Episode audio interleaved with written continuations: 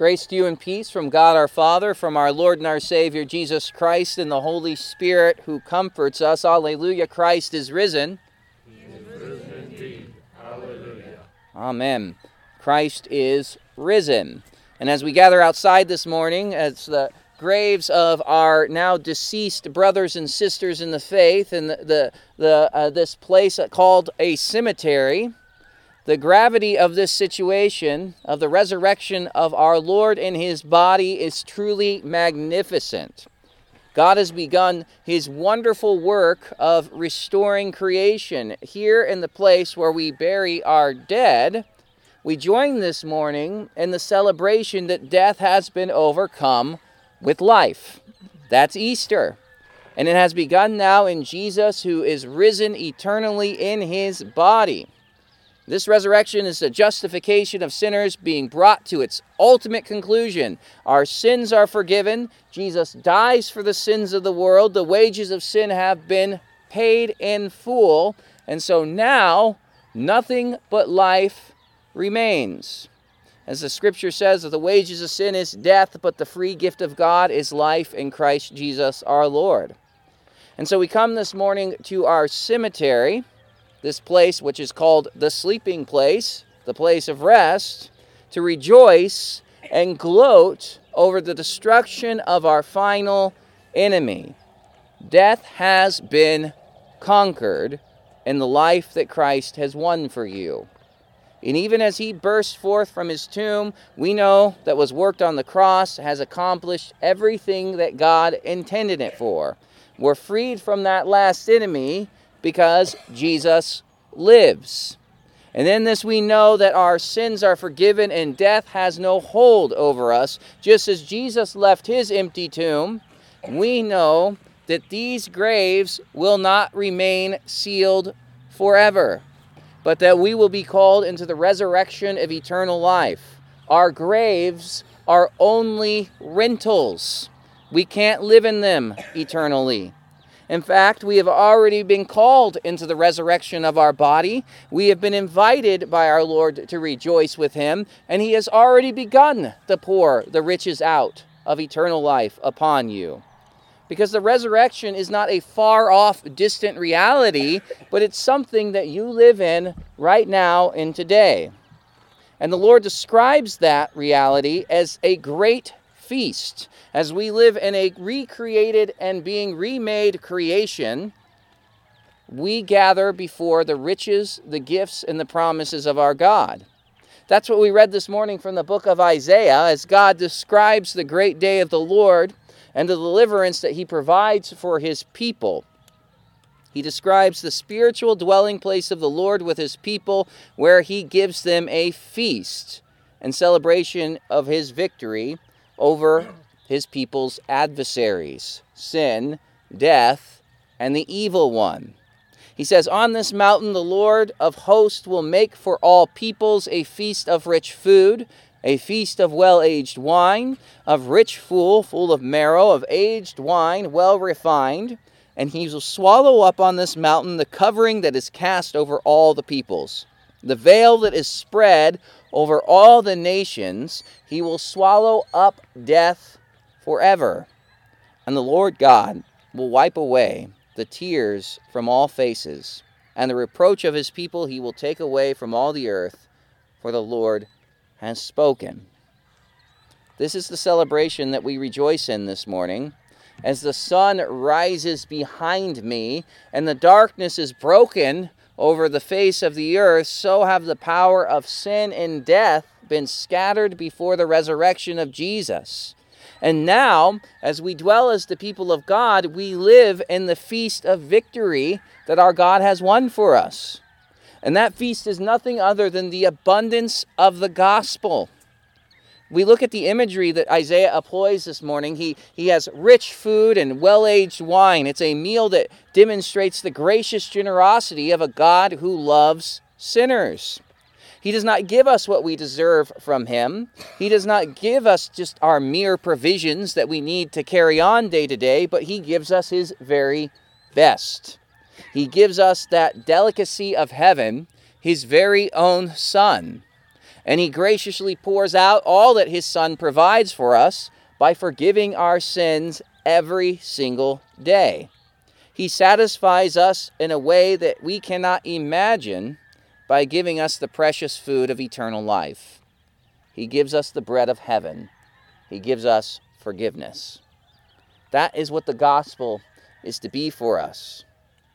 It is to be the greatest and most wonderful pleasure that we have each and every day. The knowledge that our sins are forgiven, the knowledge that Christ has risen from the dead, our incorporation into the eternal, eternal family of God, calling, being called the children of God.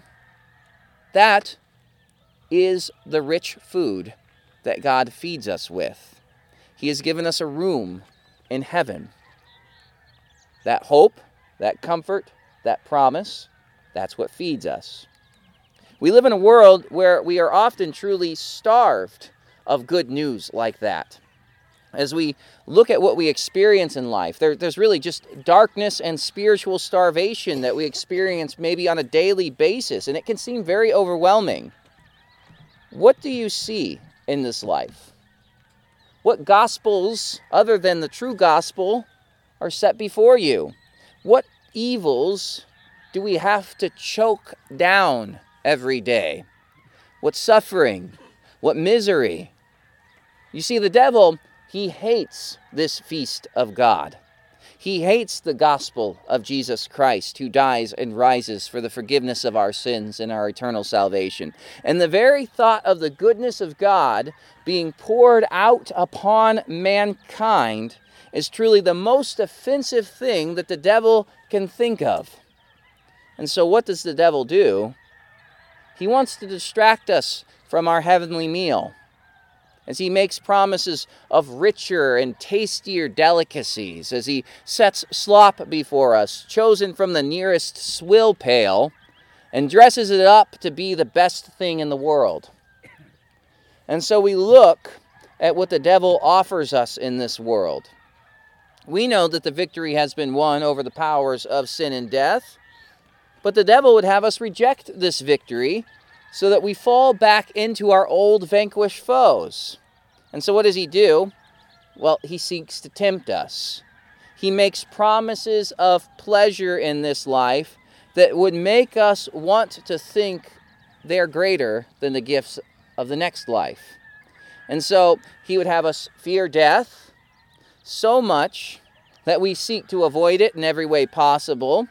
He would have us do so through distraction and diversion, seeking pleasure, seeking entertainment, seeking whatever, and he will use fear. He will use pleasure.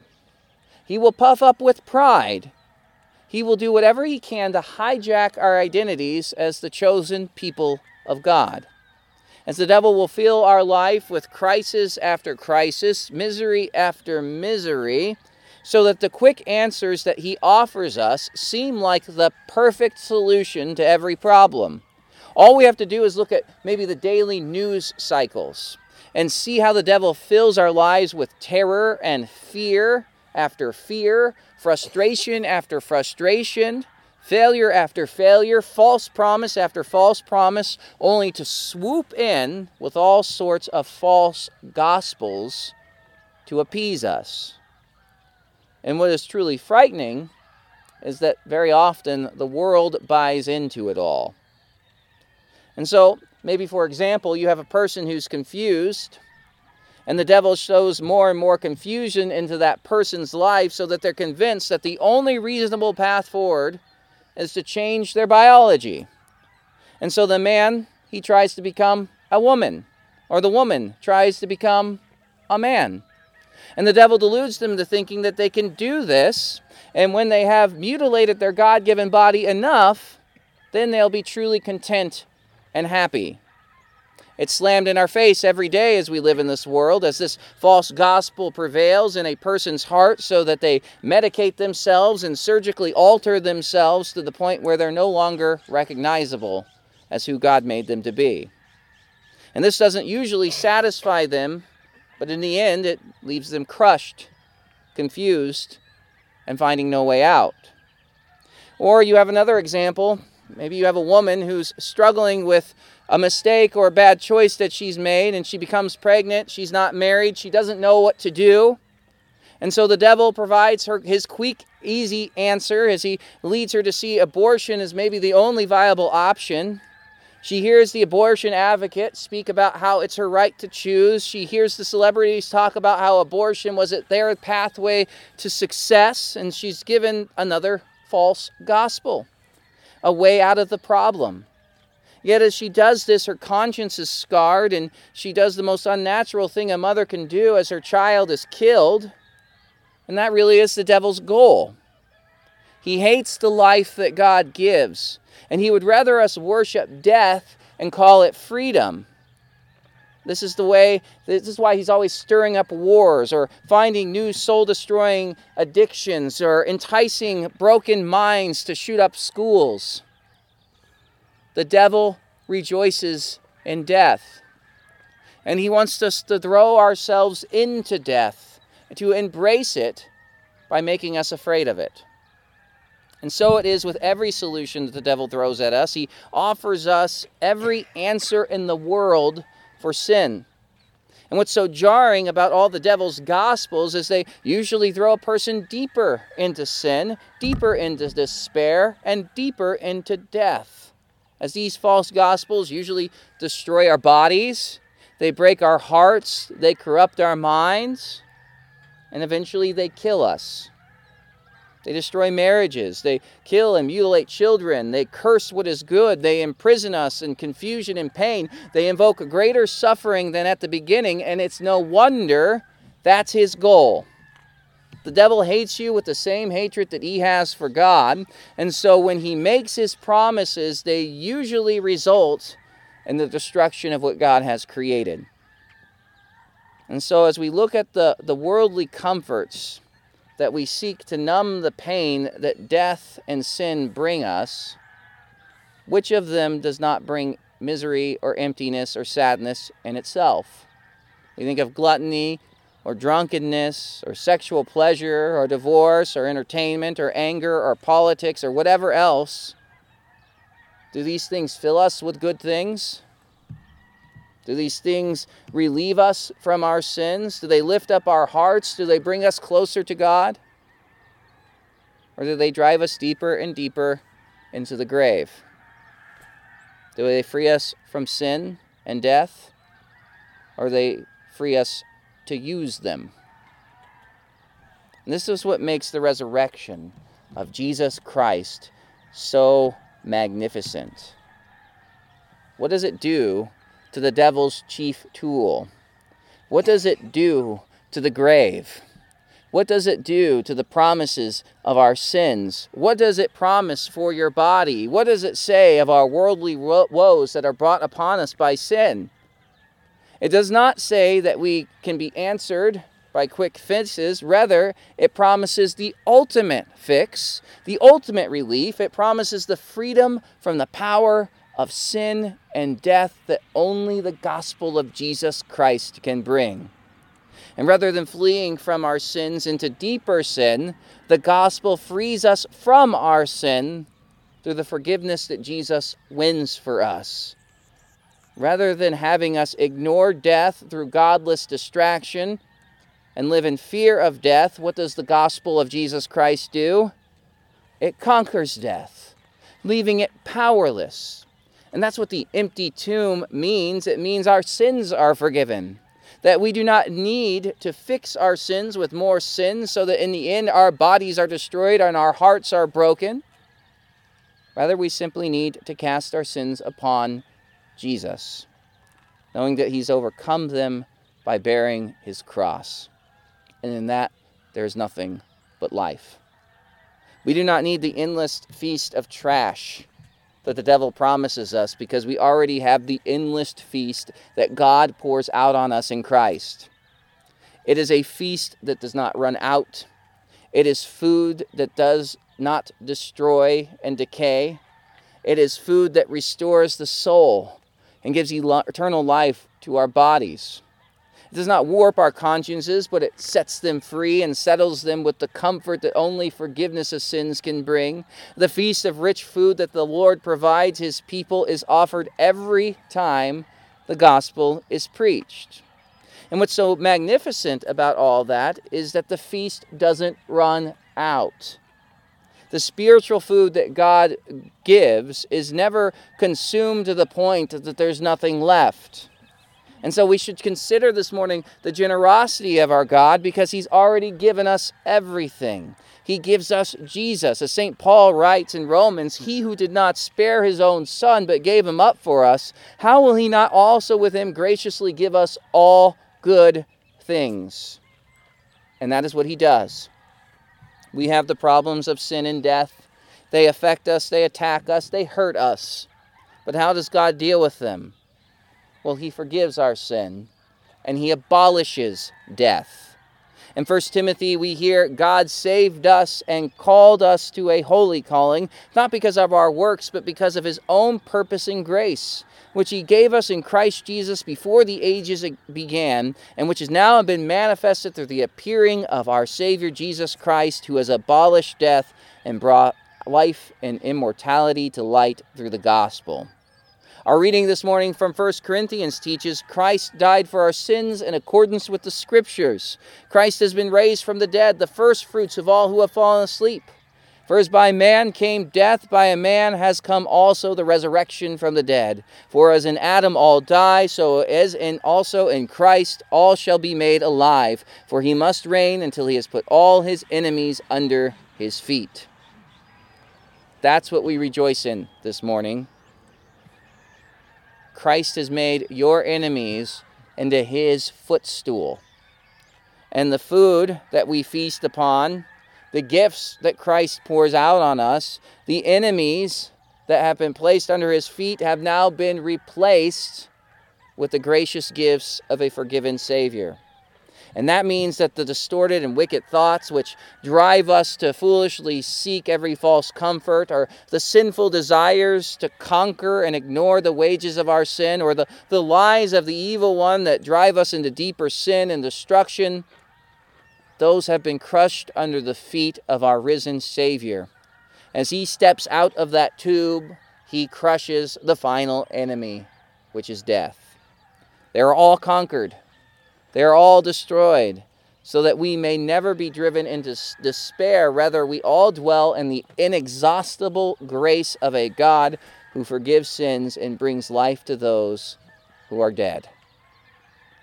The covering that cast a pall or a veil or a shadow over all people has been removed. And just as sin has no hold on you, death has no hold on you.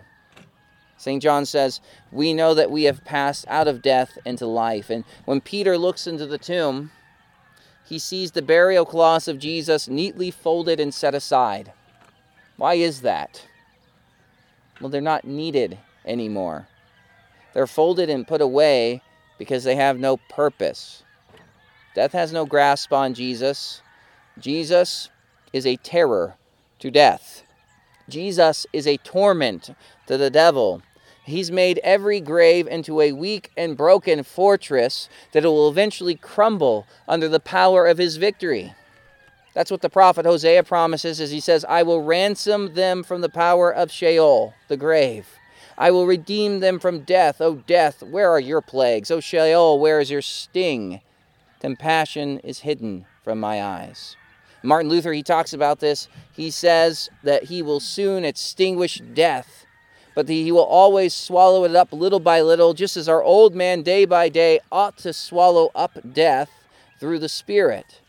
And so also Christ destroys death as a plague that consumes the body little by little. So Christ is the pestilence of our death, and he is the pestilence of our old sinful flesh. And the Lord God will wipe away tears from all faces, that is, from all faces, misery, disaster, grief, and tears will free us and console us in our spirit. What does that mean? It means our final enemy has found a new and greater enemy. And just as death seems to chase us and follow us as we live in this world, and just as the devil seems to always afflict us and tempt us and drive us into despair and doubt, Jesus has become their terror. They are undone. Death and the devil have new tormentors, and they have designs to bring us to nothing but sorrow and destruction. But what does our Lord do? Well, he destroys them. He visits the same evil intent that they have upon us, upon them, so that their works and their will are brought to nothing. And then he turns and he comforts us with the forgiveness of our sins and the assurance of everlasting life. That is what the Lord feeds you with this morning. And that does not run out. And so we rejoice in this assurance of the gospel. We live boldly by faith and in true repentance, knowing that our sins are forgiven and that His forgiveness doesn't run out. And as we do so, we have joy, we have peace, we have comfort, we have hope. We are filled with the good things of God as we are fed with forgiveness. And in that forgiveness, we are fed with life because God has swallowed up death forever. Thanks be to God who gives us this victory through Christ Jesus our Lord. Alleluia. Christ is risen. He is risen. In the name of Jesus, Amen. Now may the peace of God that surpasses all understanding guard your hearts and your minds in the true faith to life everlasting. In the name of Jesus, Amen.